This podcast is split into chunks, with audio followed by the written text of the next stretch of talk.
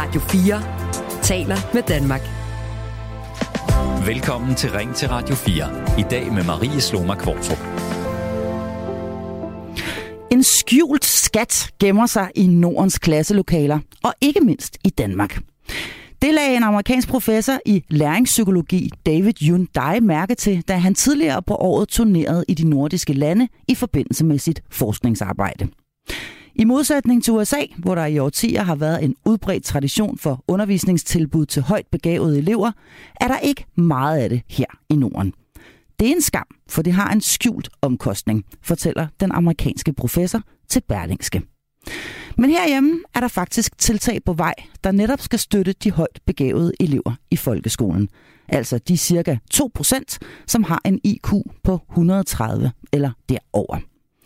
Den daværende S-regering nedsatte nemlig tidligere på året en arbejdsgruppe, der skal udvikle en tjekliste til screening for højt begavelse i første klasse. Hvis børnene passer ind i punkterne på listen, skal de tilbydes en intelligenstest via PPR, der er kommunernes pædagogisk-psykologisk rådgivningstilbud. Det skal føre til, at børnene får tilbudt særlige undervisningsaktiviteter, der svarer til deres faglige niveau.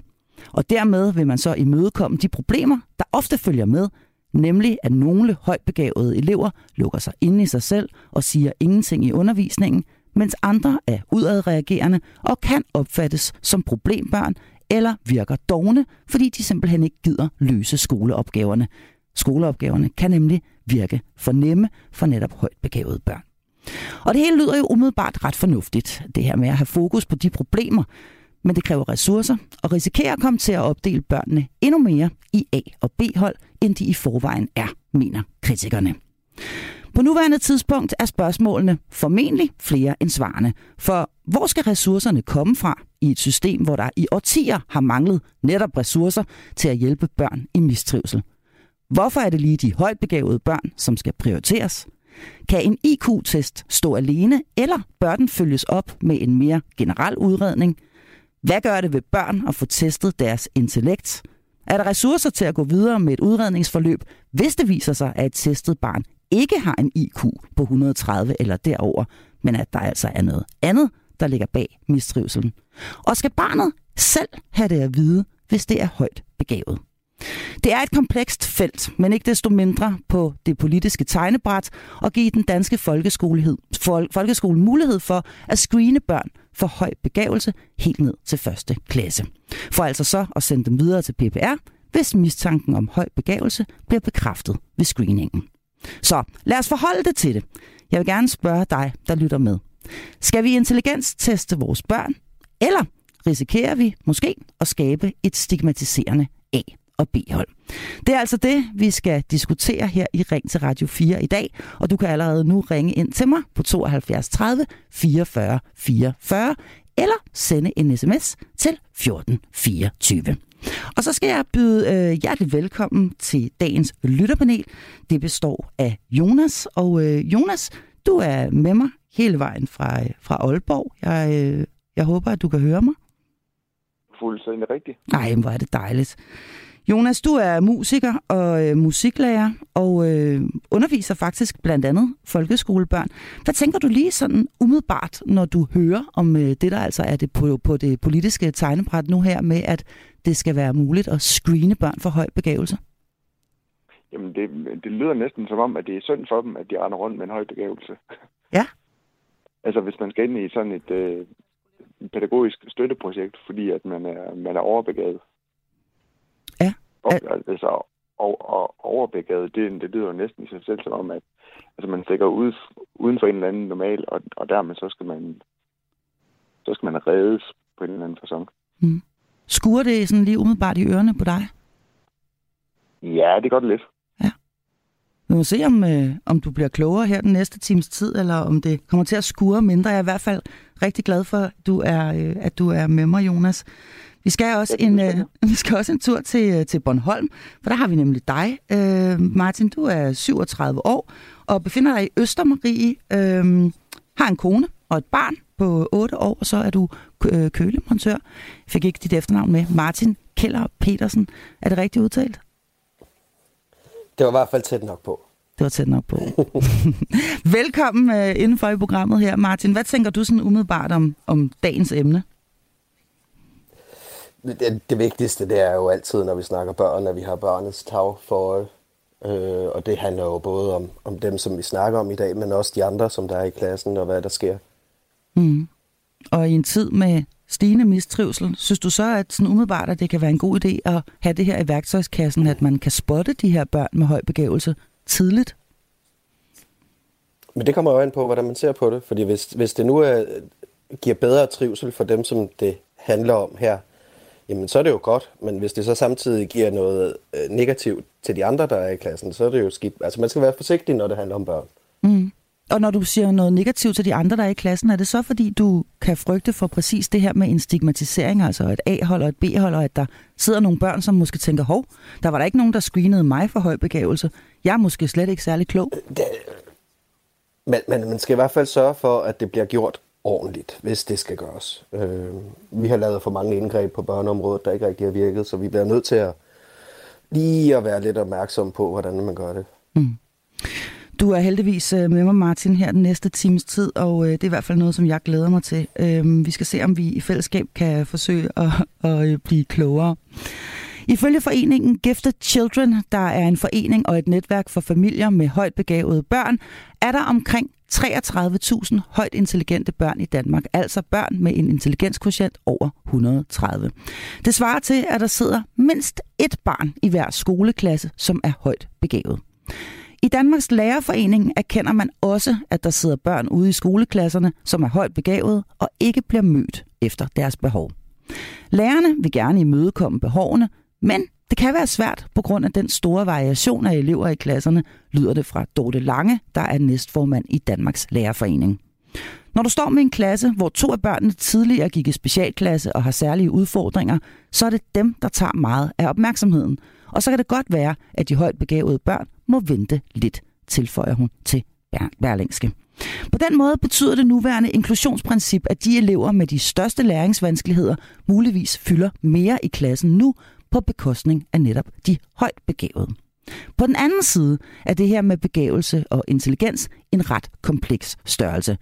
En høj begavelse handler nemlig ikke kun om at score højt i en IQ-test. Man kan for eksempel godt være meget socialt og følelsesmæssigt intelligent, selvom man ikke scorer højt på en klassisk IQ-test. Det forklarer læge Imran Rashid, og ham taler jeg med senere i programmet. Og spørgsmålet til dig, kære lytter, er altså i dag, skal vi intelligensteste vores børn, eller er det unødvendigt at opdele børnene, når intelligens også handler om mange andre ting, som ikke nødvendigvis kan måles i en test? Bland dig i debatten ved at ringe ind til mig på 72 30 44 44, eller ved at sende en sms afsted til 14 24. Og nu vender jeg så tilbage til øh, mit øh, lytterpanel og øh, til dig, Jonas.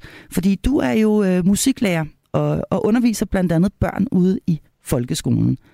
Hvad øh, er egentlig din erfaring med folkeskolens sådan generelle indstilling til intelligens? Jamen, altså, det ved jeg ikke, nu, som vi, som vi snakker om, som, øh, som som til det her, så bevæger jeg mig i et felt, der tit bliver brugt som, som løftestang for at løfte nogle andre fagligheder end lige præcis musik. Hvad, men, med, hvad, at, hvad mener øh, du med det? Jamen en gang imellem, så kan man godt have fornemmelsen, at man går direkte fra musiklokalet over, og så tager man en matematiktest for, for at finde ud af, om vi egentlig har fået det output af, af musikundervisningen, som, som vi gerne skulle have. Okay. Og, og det, synes jeg, det, synes jeg, det synes jeg på mange måder er, øh, det synes jeg er synd. Hvorfor, Fordi, hvorfor jamen, synes du, det er synd?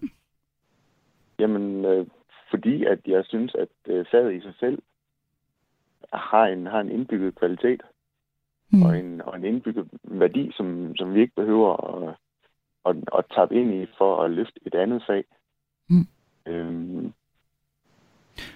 Så du oplever simpelthen, at, at dit fag, nemlig øh, musik, faktisk bliver forsøgt øh, brugt til at fremme faglige egenskaber, altså i andre fag? Øhm, men kan det ikke være fint nok? Jo, men jeg, jeg tror bare ikke rigtigt, at øh, eleverne de kan, de kan følge den forskel. Altså, at, øh, at man skal have gang i et eller andet på, på et parameter for, for at tjekke en voksen lidt, for at tjekke en, en voksen liste af.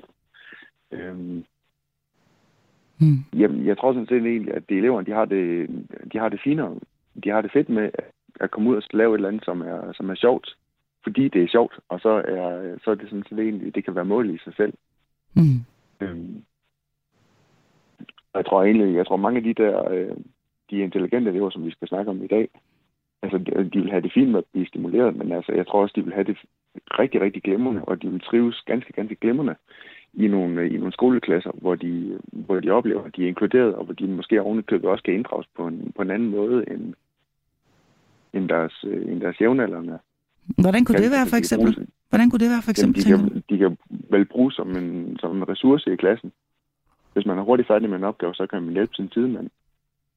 Ja. Det, det behøver ikke, så behøver man ikke nødvendigvis, når man er færdig med de der med de første 24 minutters matematikundervisning, og man er, man er færdig med alle opgaverne, så kan man sige goodbye til sine klassekammerater, og så kan man gå over i et lokal ved siden af, for, øh, for at klemme videre med, med tredjegradsligninger. Mm. Altså, må, måske kunne man jo faktisk lige sådan rundt i lokalet, og så hjælpe sine, sine kammerater. Det, øh, og, altså, og, og, det, ja. og det kunne være med til at bygge noget selvværd.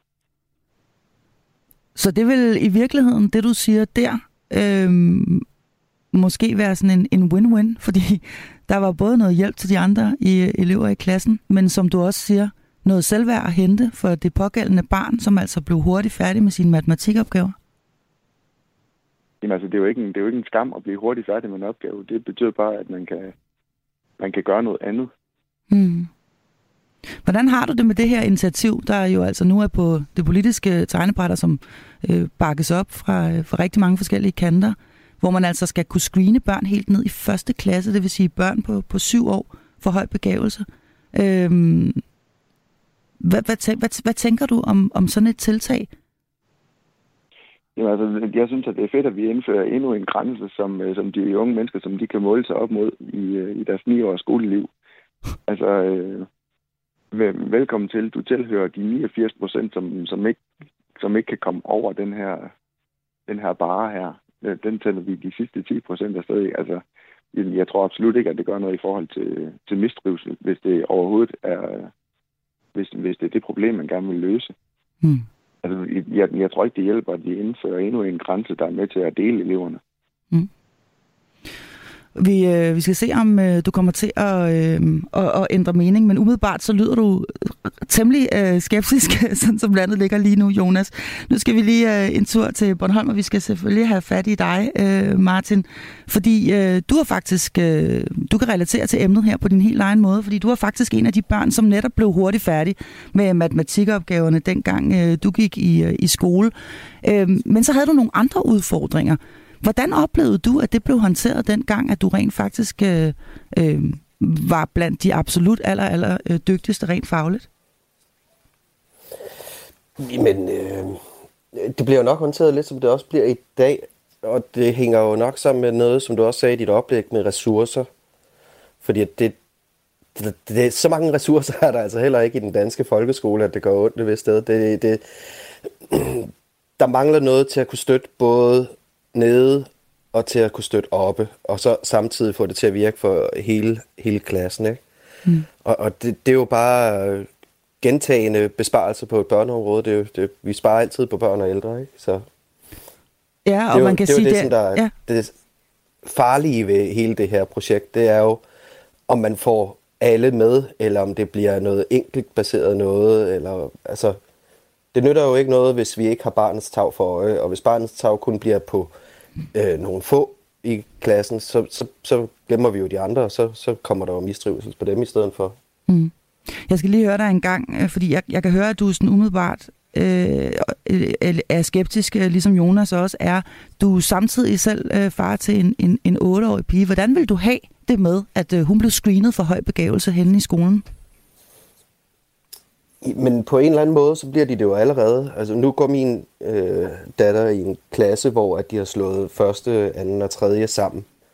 Og så laver de jo små læsegrupper, der er delt op i nogle, nogle farver, alt efter hvad de kan. Og det, det, det kan jo også være, at Jonas kan sige det, men der er jo allerede i undervisningssystemet mulighed for at differentiere undervisningen. Det handler jo bare om, hvor meget giver vi de her lærere muligheden for at udfolde det? Altså, har de ressourcerne til at gøre det? Mm. Hvordan vil du have det med selve det, at hun blev screenet?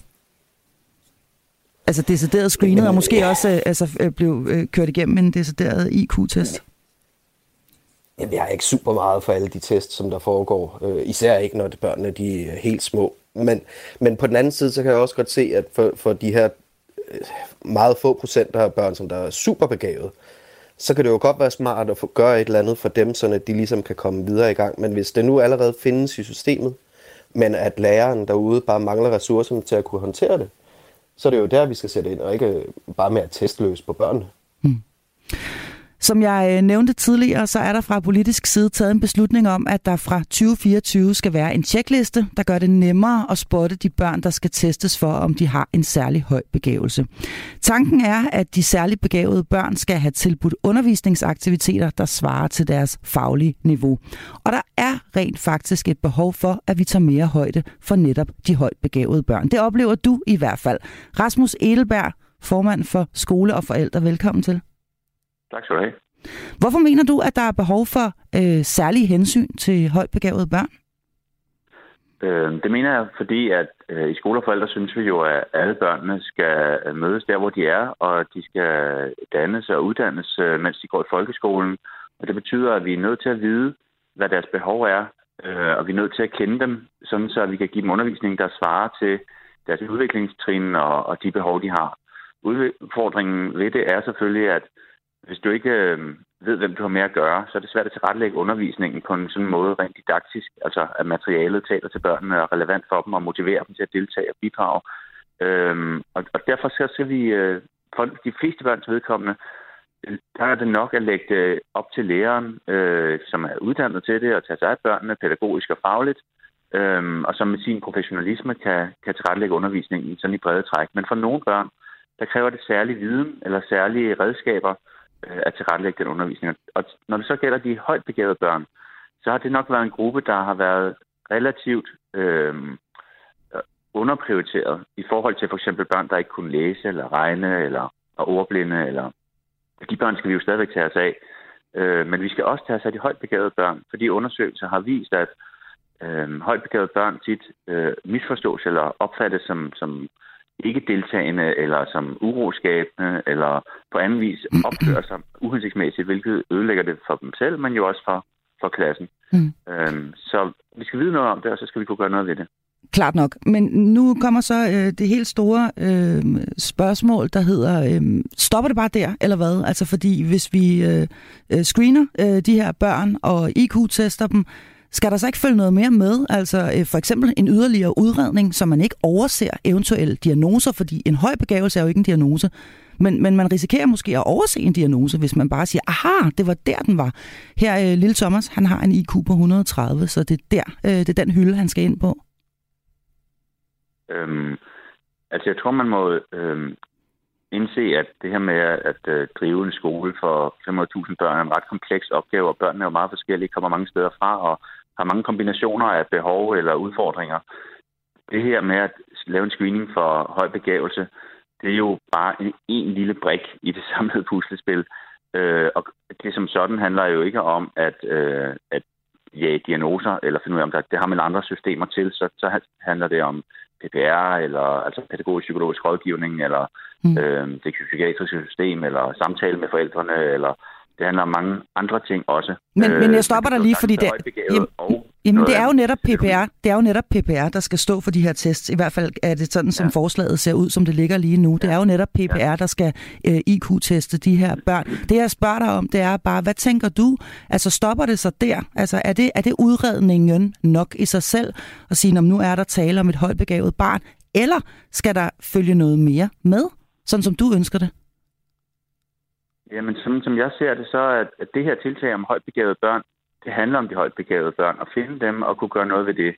Det, der handler om at finde ud af, om folk har ADHD, eller ligger et sted på autismespektret, eller om de har angst, eller alt muligt andet, det kører jo i nogle andre processer. Det er også PPR, det er også andre aktører, øh, og, og det, kører jo, det påvirkes jo ikke direkte af det her. Det er jo noget andet. Det kører jo det kører jo også, kan man sige. Mm. Det, det, øh, det kører jo bare videre, kan man sige. Det kører i dag, og det kører i morgen, og det kører i går.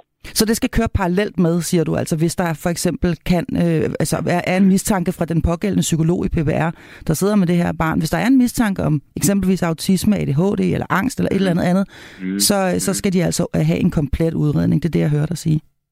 Ja, selvfølgelig. Det lyder ressourcekrævende. Det, er virkeligheden, det, det, lyder virkelig, det er virkeligheden det samme. Det er det samme princip, der gælder for alle børn, ikke? At vi skal vide, hvem vi har med at gøre, kende deres behov, sådan så vi kan tilrettelægge undervisningen ordentligt. Godt. Men øh, når, om de har psykiatriske diagnoser, eller hvad de har.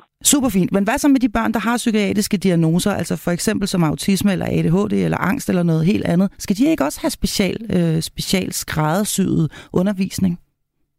Det får de jo til dels allerede, nogle flere af dem. Altså, så får de en special støtte, får de for eksempel en specialpædagog, der følger dem i nogle timer, eller klassen får bevilget nogle ekstra timer, så der kan være to voksne, eller øh, som, så man har mere grund under fødderne i forhold til at kunne rumme alle børnene i klassen. Øh, så, så der er jo, kan man sige, nogle, øh, nogle redskaber fra skoleledelsens side, som man kan sætte ind i forhold til at støtte op øh, om de klasser og om de børn, der har særlige behov. Så, så på den måde, altså mængden af behov er jo altså meget, meget stor, hvis man differentierer det ud til hver enkelt. Øh, så der skulle gerne være en fællesmængde tilbage, og det er der heldigvis også. Altså de fleste børn har jo nogle grundlæggende behov, der skal tilfredsstilles først. Altså noget omkring øh, søvn og mad og, og tryghed. Og, og så derefter kommer der så nogle lidt mere sociale behov om at have en ven og føle sig hørt og set og kunne deltage og bidrage. Og så derfra kommer der så nogle, nogle, nogle specielle behov, kan man sige.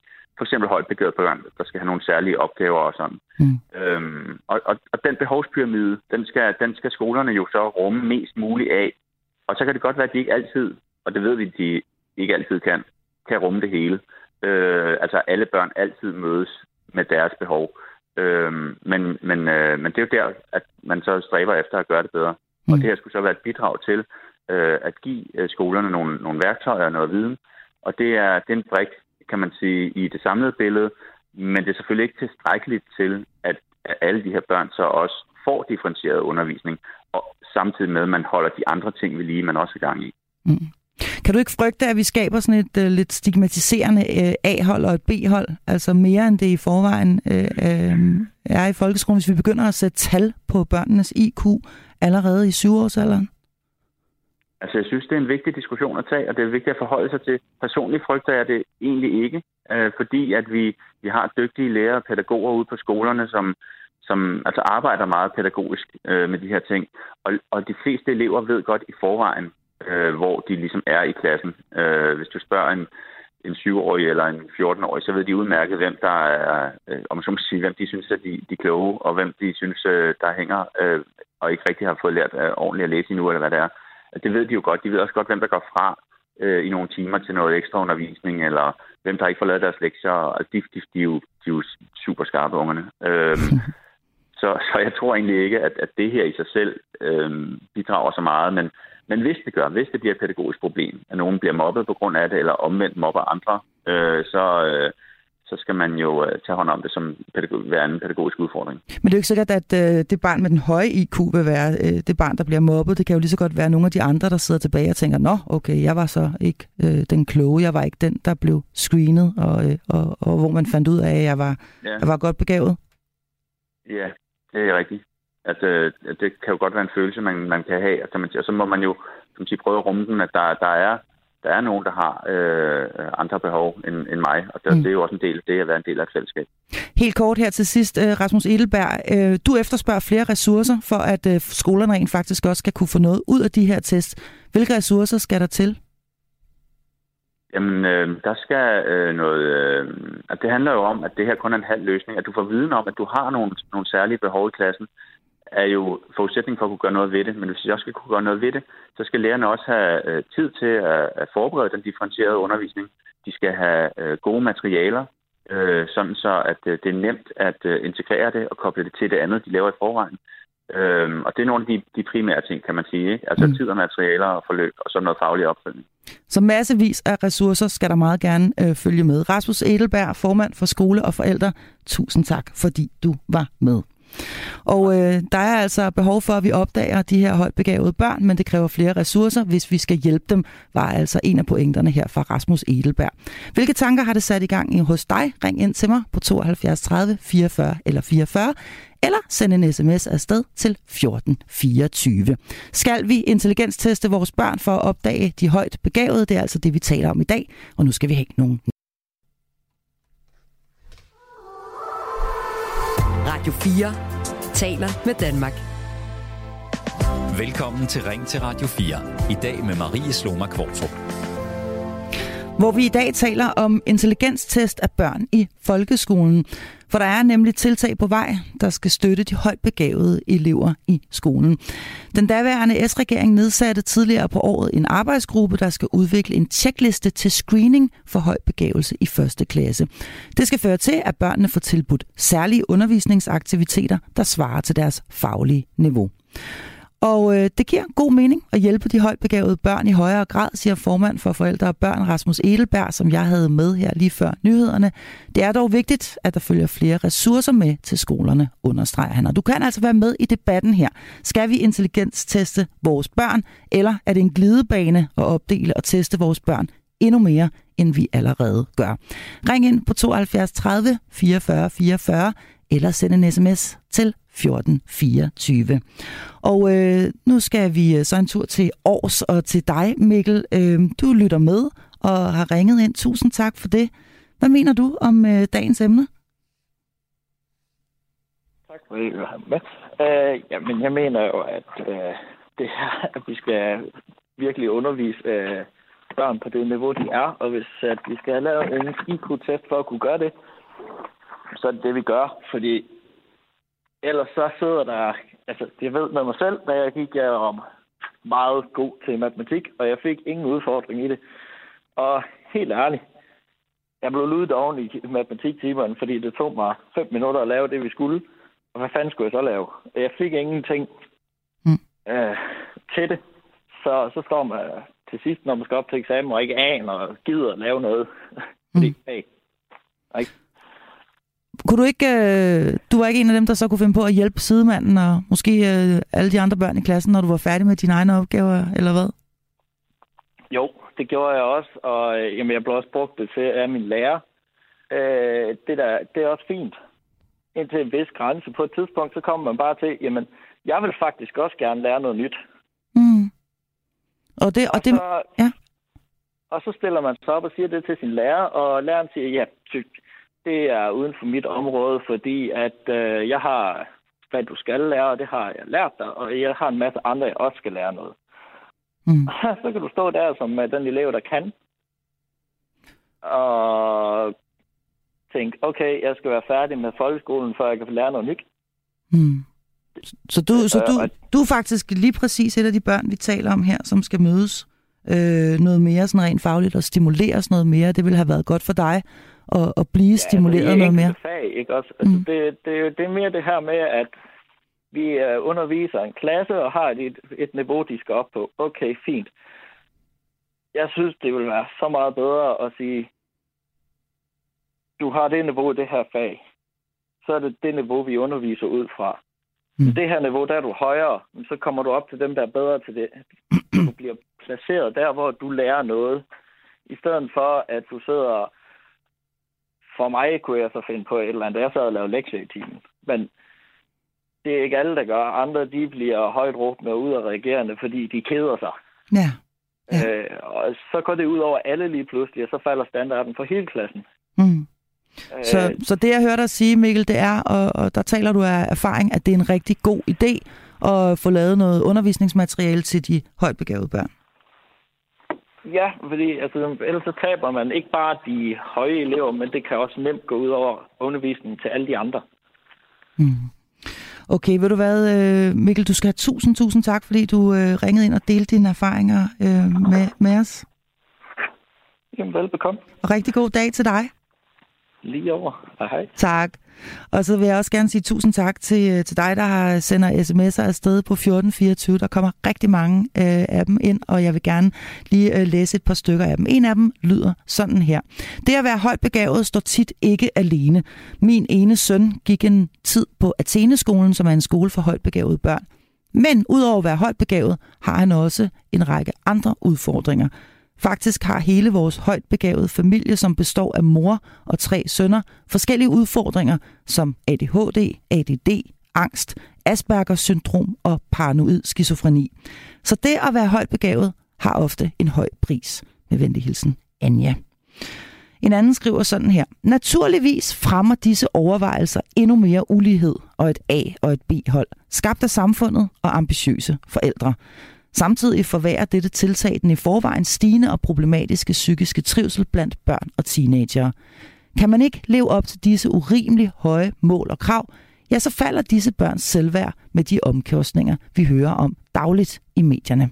Og det er altså en besked, der kommer fra Annette. Og øh, jeg tager lige en enkelt en mere. Vi har set særdeles mange, der slet ingen uddannelse får på grund af de andre, øh, på grund af de andre, af andre årsager ikke blev forstået eller taget imod, fordi der bliver ikke taget hensyn til deres mistrivsel. Men vi har jo inklusion i skolerne. Det gælder vel også de såkaldt intelligente, men socialt dårligt fungerende børn. Og den besked kommer altså fra Bendix Søgaard. Åh, vi når lige en mere. Der er simpelthen så mange gode, og tusind tak for hver enkelt af dem. Den lyder sådan her. Godmorgen. Jeg mener ikke, det er korrekt, at de højt begavede altid prioriteres. Tværtimod.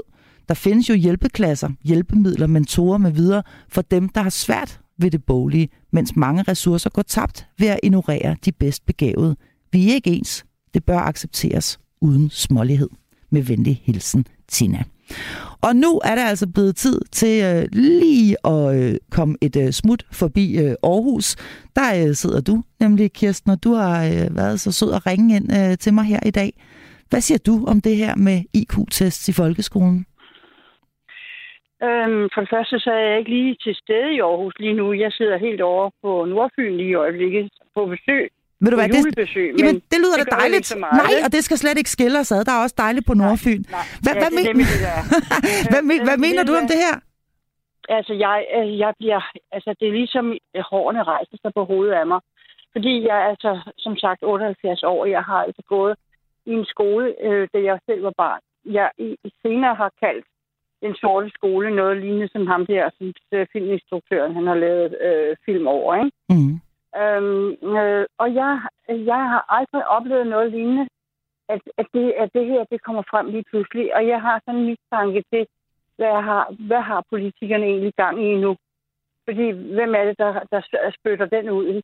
Og hvad? hvordan skal lærerne forholde sig mm. til, at de i forvejen ikke har for, for nok øh, mulighed for at, at forberede sig og der skal meget mere forberedelse til, når man skal have så mange øh, bolde i luften, som det jo er, at have sådan en voldsom variation i, i, i, i øh, børns øh, øh, behov. Og især i dag, hvor vi ved, at børnene i den grad mistrives, fordi at de har måske nogle fortravlede forældre, der skal have både Villa, Vorse og, og, og, og, og Volvo, ikke? Mm. Hvis du forstår, hvad jeg mener. Hva, altså, der er altså, hva, så mange børn, ja. der vokser op i, i familier, der, der har næsten ikke tid til dem i forvejen. Og, og, de har, og, de, og, de, og de ligger måske og vipper på kanten af, at de føler sig både ensomme, de føler sig øh, valgt fra. Og nu kan de rigtig komme til at føle sig valgt fra, fordi det går meget hurtigt igennem sådan en klasse øh, som en virvelvind. Hvem er det nu, der bliver favoriseret? I min skoletid, der, der hed det så, at de dumme elever, de blev sat ned bagerst. Mm. Og det var i virkeligheden nogle af os, der var mest intelligente, der røg ned bagerst. Fordi vi røvkede os så meget, så vi lavede ballade i, i klassen på en eller anden måde, bare for at overhovedet overleve. Så sad vi og fandt på alt muligt skæg og ballade. Men Kirsten, men, Kirsten, men Kirsten, havde det så ikke været godt om jer, der nu var rigtig godt begavet, og som altså lavede ballade, fordi I kede jer, havde det ikke været rigtig fint, hvis, hvis, der havde kunne, øh, hvis I havde kunne stimuleres fagligt, i stedet for at mødes af øh, noget skræddersyet undervisningsmateriale, jo, som var udarbejdet, jo, jo, altså... fordi I var blevet testet, og man havde fundet ud af, jamen I rent faktisk øh, kede jer? uh, ja, altså, altså jeg har også en mistanke til, hvordan de test øh, skal løbe af når man ikke er mere end, end 7-8 år gammel. Det, det er fuldstændig, jeg synes, det er fuldstændig horribelt øh, overhovedet at tale om det og tænke på det, fordi at det, der egentlig øh, der kræves, det er en meget forstående, empatisk lærer, og i hele taget øh, omgivelserne rundt om et barn eller børn, hvordan de har det i forvejen, i, i, i alle mulige retninger. Altså, jeg, jeg er selv, øh, nu må jeg altså indrømme, at jeg har været meget, meget lykkelig for haft nogle af mine børn i Steiner skoler, ikke? fordi der bliver der virkelig øh, draget virkelig omsorg for deres behov af forskellige art, uden at man på nogen måde begynder at pille nogen ud, og hvad ved jeg. Og, og altså helt ærligt, øh, der findes jo så mange slags begavelser, og ham, der startede med at snakke om musik, så begyndte jeg straks at ved med ørerne, fordi at, at, at, at musikken er et, en, en, en indgangsvinkel til et menneskes sjæl og hele menneskets øh, velvære, yeah. som, som jo bliver, bliver misforstået. Og, og ved du hvad, dengang vi havde musik i skolen, der havde jeg som festen, da vi skulle stå op og synge alle mulige øh, folkeskolevers, eller folkekirkevers, ikke? Mm. Og, og, og, og recitere et eller andet. Ja. Jeg, ved ikke, jeg ved ikke noget værre, men, men i selve, i selve min, min børns skole der i Støjskole, der opførte de min sanden hændel ved Sirius henne, henne i den, et lokale, et eller andet kæmpe store øh, øh musik, øh, musikhus, ikke? Mm. Altså, ja. jeg mener... Jeg mener Ved du hvad? Prøv at høre, Kirsten. Det der, ikke? Det der, jamen prøv at høre. Jeg kan godt forstå, jeg kan sagtens forstå dig, og man, man, bliver så, man bliver revet med, og det er vidunderligt. Men øh, tusind tak, fordi du ringede, og lige præcis jamen, altså, øh, nævnte det der med musik. Mere. Jamen prøv at høre, vi kunne lave tre timers radio, men det har vi desværre ikke tid til. Det vil jeg også ønske. Men kan du nu have det rigtig dejligt der på Nordfyn, jamen, hvor du befinder dig? Og tak, fordi du ringede. Mere, lav nogle flere udsendelser om det. Ved du hvad? Det vil, det, det, vil jeg, det vil jeg rigtig gerne love dig, at det, det skal der nok komme, Kirsten. Tusind tak, fordi du ringede. Ja, ja, det lover jeg. Hej med dig. Og øh, så er der jo altså lige præcis det her med musikken, og jeg vender mig direkte mod dig, Jonas, musik, musiker og, og, og musiklærer med øh, fra Aalborg, 39 år gammel. Øh, du, øh, du hørte, hvad Kirsten her hun sagde, og hvordan hun også øh, øh, fortalte om, om musik som noget fuldstændig vidunderligt og enestående øh, og, og i, i folkeskolen. Hvad, hvad, hvad, hvad tænker du sådan lige nu? Nu er der, bliver der kastet alle mulige forskellige perspektiver på bordet og, og, og ned i gryden her. Hvad, hvad tænker du sådan lige nu om, øh, om det hele? Jo, altså, først og fremmest så lyder det jo til, at, at de der undervisere, de har brug for tid. Mm. Og det er jo ikke, altså, det er jo, det er jo ikke sådan noget, vi behøver at, at teste eleverne for, for at finde ud af, at underviserne de har brug for tid. Altså, det, jeg sidder sådan og tænker, hvorfor er, øh, hvorfor er det der tilbud til, til den høje begrævelse, hvorfor er det sådan noget, vi skal, vi skal føre øh, ind, i, ind i folkeskolen? Øh, fordi vi detekterer det. Hvad nu, hvis det simpelthen var udgangspunktet for undervisningen?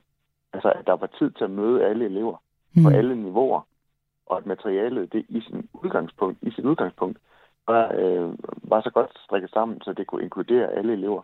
Både de svage og de højt begavede. Det er, det er, meget, det er meget, meget interessant øh, tænkt, det her med, at der måske i virkeligheden burde øh, udarbejdes en slags one size fits all, når vi taler undervisningsmateriale, sådan så der rent faktisk ikke var nogen, der enten sad og følte sig dumme eller kloge? Jamen altså, det er jo, det er jo lidt det, folkeskolen er. Ja. Øh, og, ja. og, og, og folkeskolen er, nærmest kun så rummelig, som, øh, som folkeskolelærerne, som de har tid til. Mm. Vi skal altså også lige en uh, tur til uh, Bornholm og til dig, Martin, fordi du er jo altså også en del af dagens lytterpanel og sidder og lytter med. Uh, hvad tænker du sådan lige nu, hvor vi har fået lidt forskellige perspektiver på dagens emne? Jamen egentlig lidt som uh, starten. Undskyld.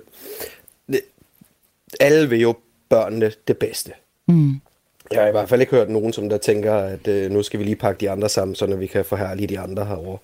Men, men det, det handler om, det er jo, om, om der er de ressourcer, som der skal være til at, at få det til at ske ordentligt, øh, og uden at man glemmer nogen andre i klassen. Mm. Det, det er jo der, hvor vi er, øh, fordi man, man må jo godt give dem differentieret undervisning. Det, det, du har et mål, som du skal nå i løbet af et år. Og hvordan du kommer derhen, det er sådan set ligegyldigt, så længe du når derhen. Mm, men, man, det er men ikke noget med, man godt må. ikke har man skal, til at gøre det. Man skal rent faktisk uh, differentiere. Ja, skal. Ja, ja. Ja. Så der er, der er faktisk ikke engang så meget ja, at Men hvis, at, hvis midlerne ikke hører med, mm. nej, men hvis midlerne ikke hører med, så, så, så når vi det jo ikke. Og så kan vi jo, så kan vi jo godt teste de her børn og finde ud af, hvor, hvor kloge i en IQ-test, at de er. Øh, men, men en lærer har jo allerede opdaget, og som øh, ham i starten også sagde, så har børnene også selv opdaget, hvem er det, der er den kloge her i klassen, og hvem er den mindre kloge. Mm. Så, så hvorfor test det, som vi allerede ved? Vi, og som mm. Jonas også siger, vi skal jo have, vi skal jo give læreren muligheden for at undervise på den måde, som jeg, jeg tænker, læreren også gerne vil. Mm. Okay, ved du hvad, øh, du øh, hænger lige på, øh, Martin, og så kan det være, at du kan få endnu mere perspektiv på, fordi øh, det giver god mening at tage mere hensyn til de højt begavede børn, men øh, vi har et glorificeret blik på intelligens, som øh, øh, på intelligens, og man burde bedømme børn ud fra meget mere end øh, IQ. Det mener du, øh, Iman Rashid, øh, speciallæge i almen medicin. Velkommen til dig. Ja, tak for det. Hvad mener du med, at vi har et glorificeret blik på intelligens? Man kan sige, at vi har jo bygget et samfund op omkring øh, uddannelse og karakterer og præstationer, hvor man øh, er rigtig god til at tænke, eller skal være det, øh, og på den måde øh, kommer til tops i uddannelseshierarkiet osv.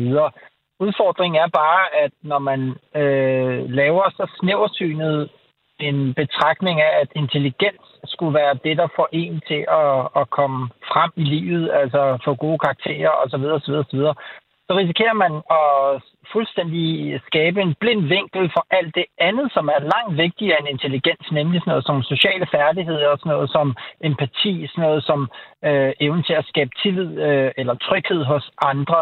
Øh, det vil sige hele det følelsesmæssige element, der gør, at man er, øh, måske kan være begæret, men også er tålig at være sammen med. Øh, så, så de sociale færdigheder, tror jeg bare er noget af det, man glemmer øh, og specielt når det handler om børn, fordi de er jo følende væsener og kan tænke øh, indimellem, men, men hvor vi øh, hos begavet, øh, særligt højt begavet børn risikerer at i virkeligheden fjerne tro, altså tro, at de faktisk, øh, bare fordi de kan tænke, jamen, så kan de også alle de andre ting, som, som øh, de skal kunne, nemlig sådan noget som følelsesregulering, sådan noget som sociale færdigheder. Og, og sagen er jo, at, at der gør man dem en kæmpe bjørnetjeneste, altså i den forstand, at øh, man, man, øh, man, man gør dem voksne for tidligt, eller betragter dem som voksne. Man giver dem en voksenansvar i en, øh, i en, men, men, men hvor de har en børnehjerne, som slet ikke endnu er klar til at påtage sig det ansvar. Mm. Hvad, hvad, hvad, hvad mente du egentlig om, øh, nu var det, øh, øh, jeg tror det var Jonas øh, fra, fra lytterpanelet, der nævnte det her med, jamen hvorfor ikke lade de her højbegavede børn øh, hjælpe de andre børn i klassen, og så, og så måske få styrket deres selvværd ved at og faktisk øh, øh assistere læreren, når de selv er færdige med deres matematikopgaver efter fem minutter? Ja, og det, det er også en god tanke. Udfordringen med den øh, tanke er bare, at så skaber man allerede der et misforhold imellem øh, selvopfattelsen øh, hos de børn, der hjælper, og dem, der bliver hjulpet, fordi karakteren, øh, eller hvad kan man sige, spillereglerne kommer til at handle om, hvem der er klogest. Mm. Øh, og det, øh, og det, det er jo lidt... Øh, altså, i virkeligheden så har jeg hørt øh, en gang øh, folkeskolen beskrevet rigtig, rigtig fint, øh, som at man skal skabe et læringsrum, hvor alle de øh, står på tær.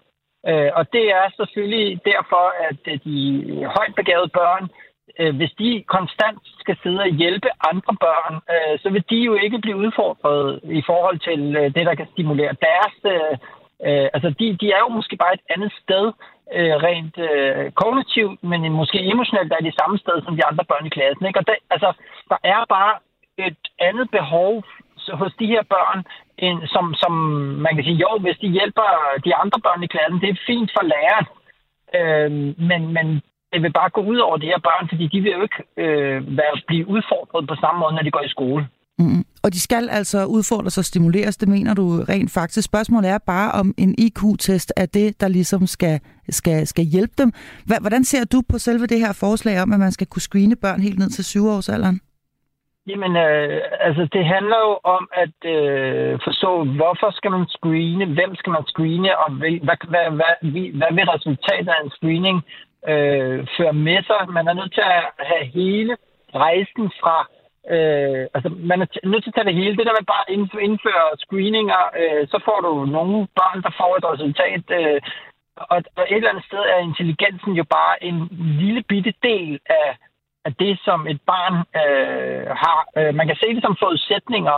Øh, og, og der er det klart, at hvis man som led i en mistrivselsudredning øh, begynder at, at teste for, om kunne det her være mistrivsel, der er baseret på, øh, på hvad hedder det, høj eller lav begævelse, eller hvad det kunne være. Øh, så der kan det selvfølgelig godt spille ind, fordi der kan være nogle udviklingsmæssige ting, man skal tage højde for.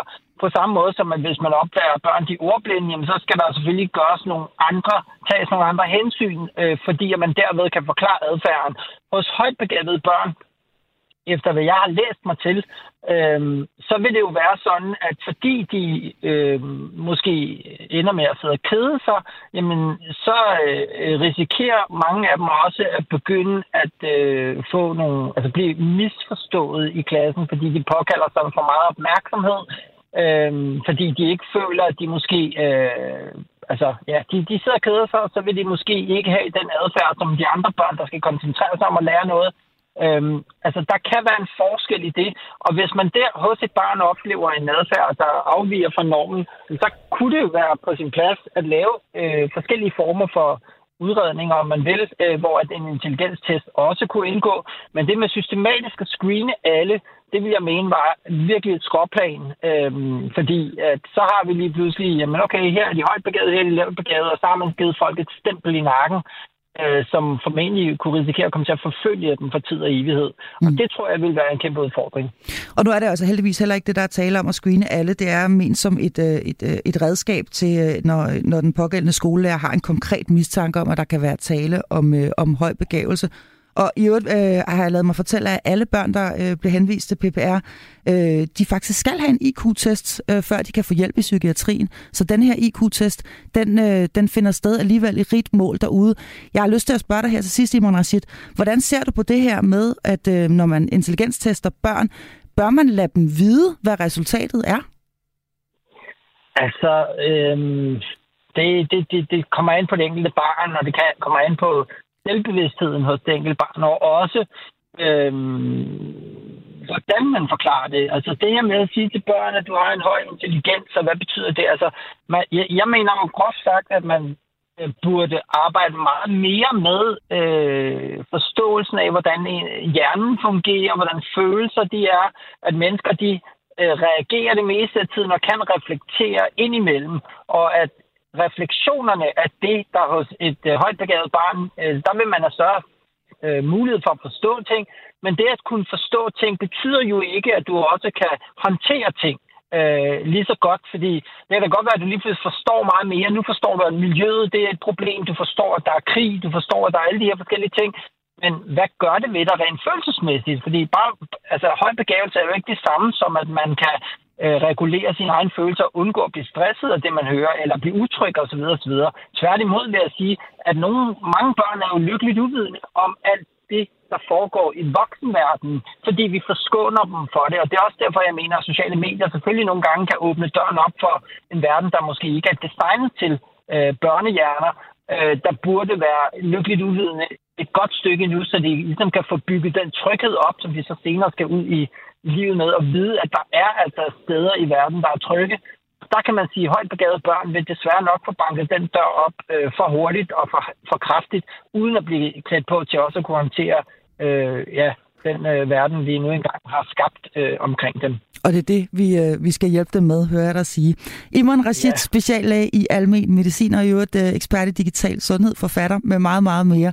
Tusind tak, fordi du var med. Og øh, så vender jeg mig altså lige en øh, sidste gang her mod øh, dagens lytterpanel. To øh, virkelig øh, fantastiske herrer. Og nu gør jeg simpelthen det, at I får lov til at være med begge to på én gang. Det er nemlig Jonas, 39 år fra Aalborg, musiker og musiklærer. Og så er det Martin på 37 fra Østermarie på Bornholm. Øh, du arbejder som kølemontør. Vi bevæger os jo hen mod slutningen af programmet. Jeg synes bare, I skal have lov til at spytte ind med, hvad I sådan har fået ud af den sidste time, om I har rykket jer i forhold til, øh, hvor I øh, stod, da vi startede, eller hvad I tænker. Og øh, jeg starter med at give ordet til dig, Jonas. Jamen, jeg har ikke rykket mig en, en millimeter. Nej, fordi... dejligt.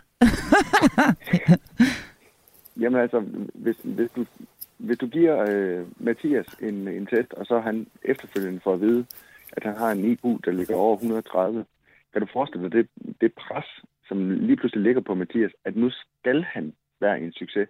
Mm. Altså, der er, ikke, men der er lige pludselig, der er ingen spillerum til at fejle det der. Nej. Øh, ja, ja. Og, og, og, så, og så samtidig, så, er jeg sådan lidt det der med, der er også blevet snakket en, en hel del om, øh, om adfærd øh, i programmet i dag. Og, og det der med, bare fordi du er, bare fordi du har en høj IQ, det gør jo ikke nødvendigvis, at du sidder nede bag i klassen og så laver larm. Nej. Altså, der er masser af højt begavede mennesker, som er, som er i stand til at agere socialt det er rigtigt. Klasse, og som sagtens kan få en masse ud af at hjælpe sine kammerater. Mm. Og som i øvrigt ja. måske også kan, kan finde ud af at så finde, finde, øh, finde udfordringer selv. Ja. Altså, det er, jo ikke, det er jo ikke nødvendigvis noget, der er stigmatiserende at, at, at være højt begavet. Ved du hvad, jeg synes, det er rigtig godt med nogen, der øh, står fast. Jonas, du skal have tusind, tusind tak, fordi at øh, du var med i programmet her i dag. Og øh, helt kort skal jeg altså også lige nå at sige øh, øh, ja, farvel og tak til dig, Martin. Hvad tager du med dig, sådan helt ultra kort? Øh, jamen altså, jeg tager det med mig, at alle, der har været igennem, de har haft børnenes tag for, og det er trods alt der, hvor at man skal være. Mm. Det synes jeg var en øh, fantastisk øh, afslutning. Tusind tak også til dig, Martin, fordi du øh, havde lyst til at være med øh, mig øh, ombord på, øh, på det her skib i dag, og rigtig øh, god dag til jer begge to. Jeg vil også øh, meget gerne sige tusind tak til dig, der lyttede med i dag, og til øh, dig, der har skrevet og ringet ind. Ring til Radio 4 er tilbage igen i morgen kl. 9.05, hvor Karoline Kær Hansen er vært. Og hæng på, for om lidt, der kan du lytte til vores erhvervsmagasin Selskabet, som undersøger ugens mest overraskende historier fra erhvervslivet. Og nu er det tid til nyheder.